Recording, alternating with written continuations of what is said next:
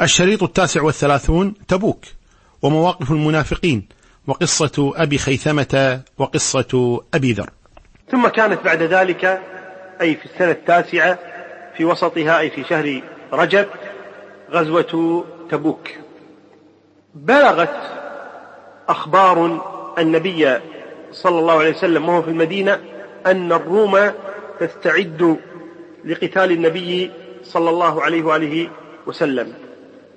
فلما بلغ النبي صلى الله عليه وسلم ذلك وأن هرقل قد هيأ جيشا عرمرما قوامه أربعون ألف مقاتل وأنه أجلب معه أي جمع معه قبائل لخم وجذام وغيرهما من قبائل العرب من النصارى من نصارى العرب وأنهم وصلوا إلى مكان يقال له البلقاء. هذا أمر يعني عظيم. جيش عرمرم كبير جاء لقتال النبي صلى الله عليه وآله وسلم فقرر صلوات الله وسلامه عليه القيام بغزوة فاصلة يخوضها المسلمون ضد الرومان في حدودهم ولا يمهلهم صلوات حتى يزحفوا إلى دار الإسلام. فأعلن النبي صلى الله عليه وسلم في الصحابة أن يتجهزوا للقتال وبعث إلى القبائل من العرب وإلى أهل مكة يستنفرهم. لأن هذا يحتاج إلى استعداد عظيم. يستنفرهم. وكان قل ما يريد غزوة إلا ورى بغيرها. يعني عادة النبي صلى الله عليه وسلم أنه إذا أراد غزوة يوري بغيرها. كيف يعني يوري بغيرها؟ يعني يريد غزو مكة. فإذا كان في المجلس يقول من يعرف الطريق إلى اليمن؟ على كم بئر ماء نمر؟ وهل الطريق وعر؟ أم الطريق سالك؟ ما هي القبائل التي تواجهنا في طريقنا إلى اليمن؟ أو إذا أراد الشام يقول كيف الطريق إلى العراق؟ ما هي المدن التي تواجهنا؟ ما هي القبائل التي تواجهنا؟ كم تستغرق الرحلة؟ وغير ذلك. فيظن الظن أنه يريد العراق وهو يريد الشام صلوات الله وسلامه. تورية هذه تورية. في هذه الغزوة ما ور صلوات الله لخطورة الموقف. ولذلك في هذه الغزوة أعلن أنه يريد غزو الروم صلوات الله لأنهم استعدوا لقتاله صلوات الله وسلامه عليه. فلما سمع المسلمون كلام النبي صلى الله عليه وسلم وأنه يدعو إلى قتال الروم تسابقوا إلى امتثال أمره صلوات الله وسلامه عليه. فتجهزوا للقتال بسرعة بالغة لأن الروم قلنا قد خرجوا وتجهزوا. وأخذت القبائل والبطون أي بطون القبائل تهبط أي تدخل إلى المدينة من كل صوب وناحية. وأمر النبي صلى الله عليه وسلم الصحابة أن يتجهزوا لهذا القتال. وكان ذلك في زمن عسرة من الناس وجدب في البلاد يعني ما في خصوبة في الأرض. وحين طابت الثمار يعني بعد أن ذهبت ذهب الجد وطابت الثمار الناس يحبون أن يجلسوا. يعني بعد التعب الآن جاء وقت الراحة. فالنبي صلى الله عليه وسلم أمرهم بعد التعب أن يخرجوا مباشرة وألا يبقوا للراحة. فقام النبي صلى الله عليه وسلم وأمر الناس بالاستعداد. فقام رجل اسمه الجد ابن قيس فقال له النبي صلى الله عليه وسلم وهذا من المنافقين قال له النبي صلى الله عليه وسلم هل لك العام في جلاد بني الأصفر؟ يعني الروم؟ قال يا رسول الله أو تأذن لي؟ ولا تفتني. فوالله لقد عرف قومي أنه ما من رجل بأشد عجبا بالنساء مني وإني أخشى إن رأيت نساء بني الأصفر ألا أصبر. فأعرض عنه النبي صلى الله عليه وسلم وقال له قد أذنت لك. فأنزل الله تبارك وتعالى ومنهم من يقول ائذن لي ولا تفتني ألا في الفتنة سقطوا؟ وإن جهنم لمحيطة بالكافرين. وقال قوم من المنافقين لبعضهم لا تنفروا في الحر فأنزل الله تبارك وتعالى فرح المخلفون بمقعدهم خلاف رسول الله وكرهوا أن يجاهدوا بأموالهم وأنفسهم في سبيل الله وقالوا لا تنفروا في الحر قل نار جهنم أشد حرا لو كانوا يفقهون فليضحكوا قليلا وليبكوا كثيرا. جزاء بما كانوا يكسبون. ثم إن رسول الله صلى الله عليه وسلم أمر الناس بالتجهز كما قلنا وأمر بالنفقة. فجاء عثمان بن عفان إلى النبي صلى الله عليه وسلم بألف دينار في ثوبه حين جهز النبي صلى الله عليه وسلم جيش العسرة. فصبها في حجر النبي صلى الله عليه وسلم. فجعل النبي صلى الله عليه وسلم يقلبها بيده ويقول ما ضر عثمان ما فعل بعد اليوم. وهذا أخرجه الترمذي بإسناد حسن. وقال خباب عبد الرحمن بن خباب بن الأرت قال شهدت رسول الله صلى الله عليه وسلم وهو يحث على تجهيز جيش العسرة. يقول فقام عثمان بن عفان فقال يا رسول الله علي مئة بعير بأحلاسها وأقتابها في سبيل الله. ثم حض أي النبي صلى الله عليه وسلم على الجيش. فقال عثمان يا رسول الله علي مئة بعير بأحلاسها وأقتابها. فحض كذلك رسول الله صلى الله عليه وسلم. فقام عثمان فقال علي ثلاثمائة بعير بأحلاسها وأقتابها في سبيل الله. يقول عبد الرحمن بن خباب فأنا رأيت رسول الله صلى الله عليه وسلم ينزل عن المنبر وهو يقول ما على عثمان ما فعل بعد هذه ما على عثمان ما فعل بعد هذه. وهذا الحديث فإنه في سنده رجل مجهول ولكن الأول وهو أن النبي صلى الله عليه وسلم يعني قالها ما ضر عثمان ما فعل بعد اليوم والذي أخرجه الترمذي قلنا إن سنده حسن. الشاهد هذا رجل من المسلمين وهو عثمان بن عفان ماذا فعل؟ وذاك رجل من المنافقين وهو الجد بن قيس ماذا فعل؟ وفي مقابل جد بن قيس مع عثمان رضي الله أيضا هناك كان أناس من الصادقين كعلبة بن زيد. هذا الرجل قام فصلى من الليل وبكى وقال اللهم إنك قد أمرت بالجهاد. ورغبت فيه ثم لم تجعل عندي ما أتقوى به مع رسولك صلى الله عليه وسلم ولم تجعل في يد رسولك ما يحملني عليه وإني أتصدق على كل مسلم بكل مظلمة أصابني فيها من مال أو جسد أو عرض. هذا الرجل من الفقراء الذين خرجوا للنبي صلى الله عليه وسلم يريدون القتال معه فقال لهم النبي صلى الله عليه وسلم لا أجد ما أحملكم عليه. ما عندي ما أحملكم عليه. فرجعوا أي تولوا وأعينهم تفيض من الدم.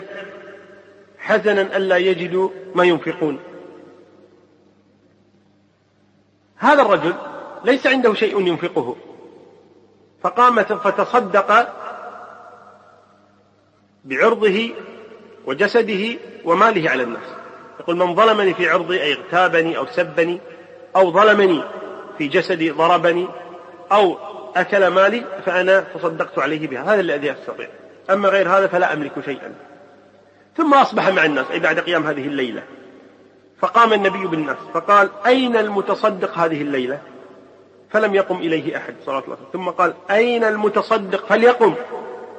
فقام إليه علبة بن زيد. فأخبره بما حدث. فقال النبي صلى الله عليه وسلم أبشر فوالذي نفس محمد بيده لقد كتبت في الزكاة المتقبلة أي تقبلها الله تبارك وتعالى منك. وفي هذه الفترة أثناء استعداد النبي صلى الله عليه وسلم جهز صلوات الله عليه نفسه وأصحابه صلوات الله وسلامه عليه واستخلف على المدينة محمد بن مسلمة. وقيل استخلف سباع ابن عرفطة. ولكن المشهور عند أهل التاريخ أن النبي صلى الله عليه وسلم استخلف على المدينة في غزوة تبوك محمد بن مسلمة.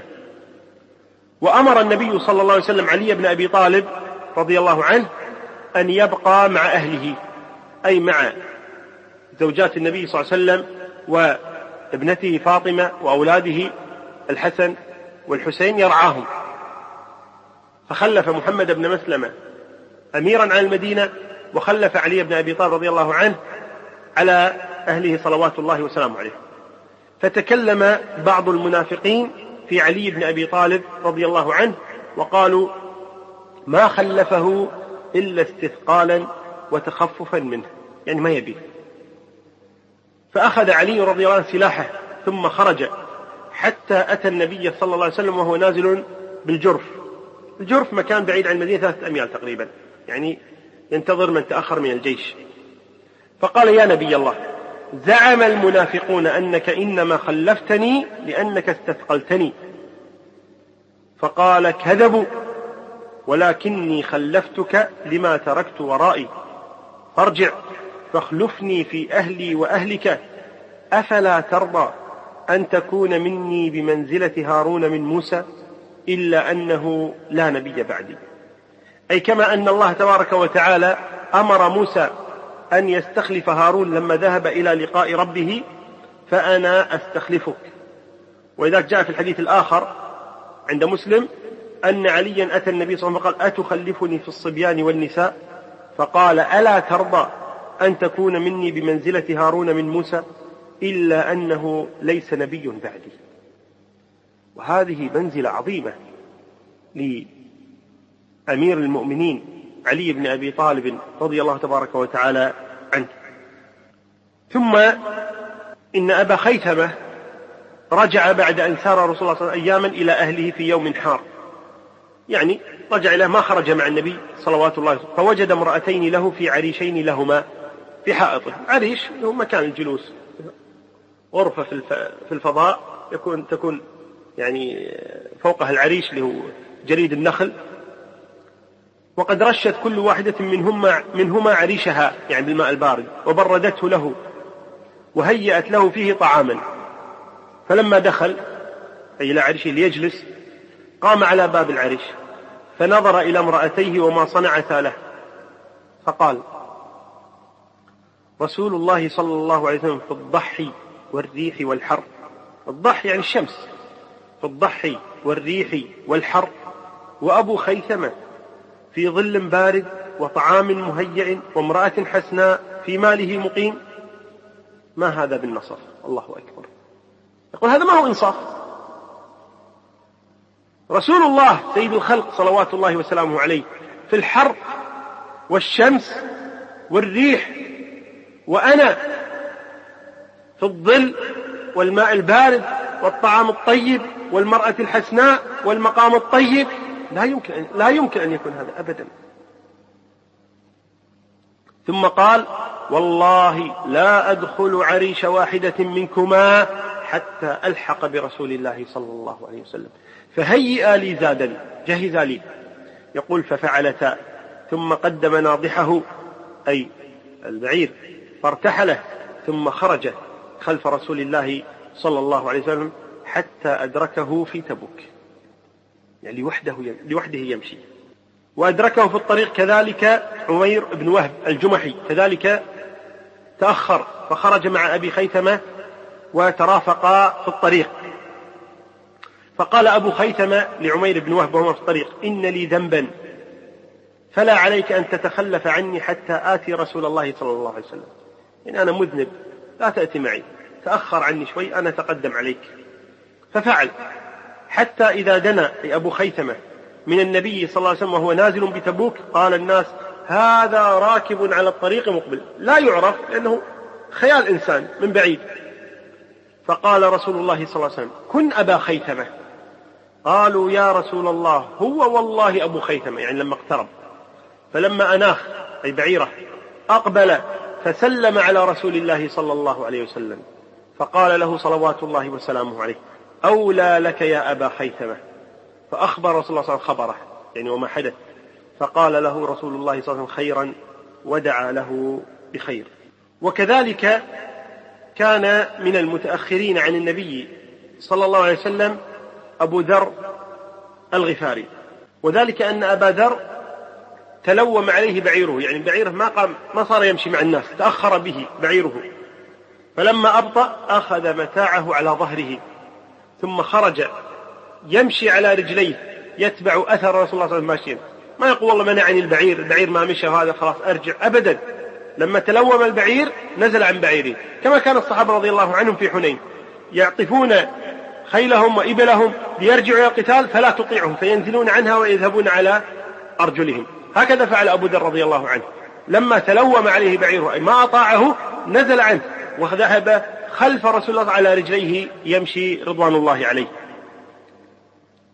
وكان رسول الله قد نزل في بعض المنازل فنظر ناظر من المسلمين فقال يا رسول الله إن هذا الرجل يمشي على الطريق وحده. يعني أرى رجلا يمشي وحده يعني بدون بعير.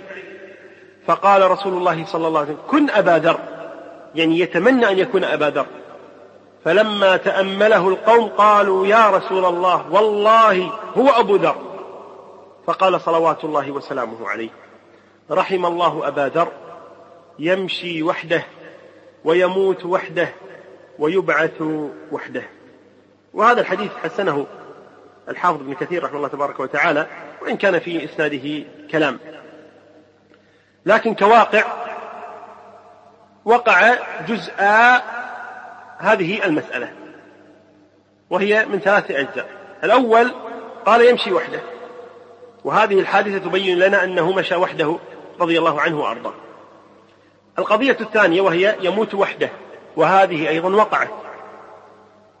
وذلك أن عبد الله بن مسعود أخبر أنه لما خرج أبو ذر إلى الربذة لم يكن معه أحد إلا امرأته وغلامه.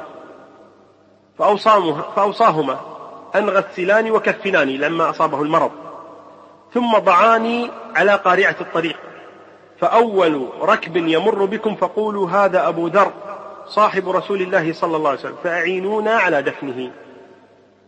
فلما مات فعل ذلك أي جعله قارعة الطريق. وأقبل عبد الله بن مسعود في رهط معه من أهل العراق عمارا يعني في الطريق إلى المدينة ثم إلى مكة يعتمرون. فلم يرعهم إلا بالجنازة. يعني فوجئوا بالرجل ميت أمامهم. وقام إليهم الغلام الصبي الصغير فقال هذا أبو ذر صاحب رسول الله صلى الله عليه وسلم فاعينون على دفنه. فبكى عبد الله بن مسعود رضي الله عنه. وقال صدق رسول الله صلى الله عليه وسلم تمشي وحدك وتموت وحدك وتبعث وحدك ثم نزل هو وأصحابه فواروه ثم حدثهم عبد الله بن مسعود حديثه وما قال له رسول الله صلى الله عليه وسلم في مسيره من تبوك. وفي رواية أخرى عن أبي ذر ولكن هذه الرواية سندها حسن وهي تؤكد القصة الماضية وهو أن أم ذر قالت زوجة أبي ذر قالت لما حضرت أبا ذر الوفاة بكيت فقال لي ما يبكيك؟ قلت ما لي لا أبكي وأنت تموت بفلاة من الأرض وليس عندي ثوب يسعك كفنا. الله أكبر. ليس عندي ثوب يسعك كفنا ولا يدان لي في تغييبك. ما أستطيع حتى أني أدفنك. قال أبشري ولا تبكي فإني سمعت رسول الله صلى الله عليه وسلم يقول لنفر أنا فيهم ليموتن رجل منكم بفلاة من الأرض يشهده عصابة من المسلمين. يعني لا تخاف سيشهدني عصابة من المسلمين. عصابة يعني مجموعة. ولذلك النبي صلى الله عليه وسلم في غزوة أحد كان يقول اللهم إن تهلك هذه العصابة. في, في بدر كان يقول إن تهلك هذه العصابة. يعني هذه المجموعة المتعصبة لشيء ما. الشاهد يقول أبو ذر وليس أحد من أولئك النفر إلا وقد مات في قرية وجماعة. يعني ما بقيت إلا أنا. إذن سيشهدوا إن جماعة. هذا تصديقهم لقول النبي صلى الله عليه وسلم وإيمانهم به وإيمانهم به. يقول فأنا ذلك الرجل فوالله ما كذبت ولا كذبت. يعني ما كذبت على رسول الله ولا كذب علينا رسول الله صلى الله عليه وسلم حين قال ذلك. فأبصر الطريق. تقول أن وقد ذهب الحاج. يعني رجع الحجاج الآن. كيف؟ وتقطعت الطرق. فقال اذهبي فتبصري. قالت فكنت أسند إلى الكثيب أتبصر. يعني أنظر. الكثيب كوم الرمال. تقول أتبصر ثم أرجع وأمرضه. وبينما أنا على كذلك على ذلك إذ أنا برجال على رحالهم. تخب بهم رواحلهم. يعني تمشي مسرعة. قالت فأشرت إليهم. فأسرعوا إلي. حتى وقفوا علي فقالوا يا أمة الله ما لك؟ هذه النجدة عند العرب. ما لك؟ قالت امرؤ من المسلمين يموت. تكفنونه؟ يعني هو على فراش الموت. تكفنونه؟ تأتون تساعدوني؟ قالوا ومن هو؟ قلت أبو ذر. قالوا صاحب رسول الله صلى الله عليه وسلم؟ قلت نعم. ففدوه بآبائهم وأمهاتهم. أي فدوا أبا ذر بآبائهم وأمهاتهم. وأسرعوا إليه حتى دخلوا عليه. يعني فدوه يعني قالوا بأبي هو وأمي هكذا. وأسرعوا إليه حتى دخلوا عليه. فقال لهم أبشروا. فإني سمعت رسول الله صلى الله عليه وسلم يقول لنفر أنا فيهم ليموتن رجل منكم بفلاة من الأرض يشهده عصابة من المؤمنين. يعني هذه تزكية من الرسول لكم أنكم من المؤمنين. وليس من أولئك النفر رجل إلا وقد هلك في جماعة. أي مات والله ما كذبت ولا كذبت إنه لو كان عندي ثوب يسعني كفنا لي أو لامرأتي لم أكفن إلا في ثوب هو لي أو له لكن ما عندي. فإني أنشدكم الله أن لا يكفنني رجل منكم كان أميرا أو عريفا أو بريدا أو نقيبا. يعني واحد ما توسخ بالسلطة. وليس من أولئك النفر أحد إلا وقد قارف بعض ما قال إلا فتى من الأنصار فقال أنا يا عم أكفنك في رداء هذا وفي ثوبين من عيبتي من غزل أمي. قال أنت فكفني. فكفنه الأنصاري وقاموا عليه بعد أن مات ودفنوه في نفر كلهم يمان يعني من أهل اليمن. وهذا أخرجه ابن حبان في صحيحه بإسناد حسن. هذه قصة أبي ذر مع النبي صلى الله عليه وسلم في خروجه إلى تبوك.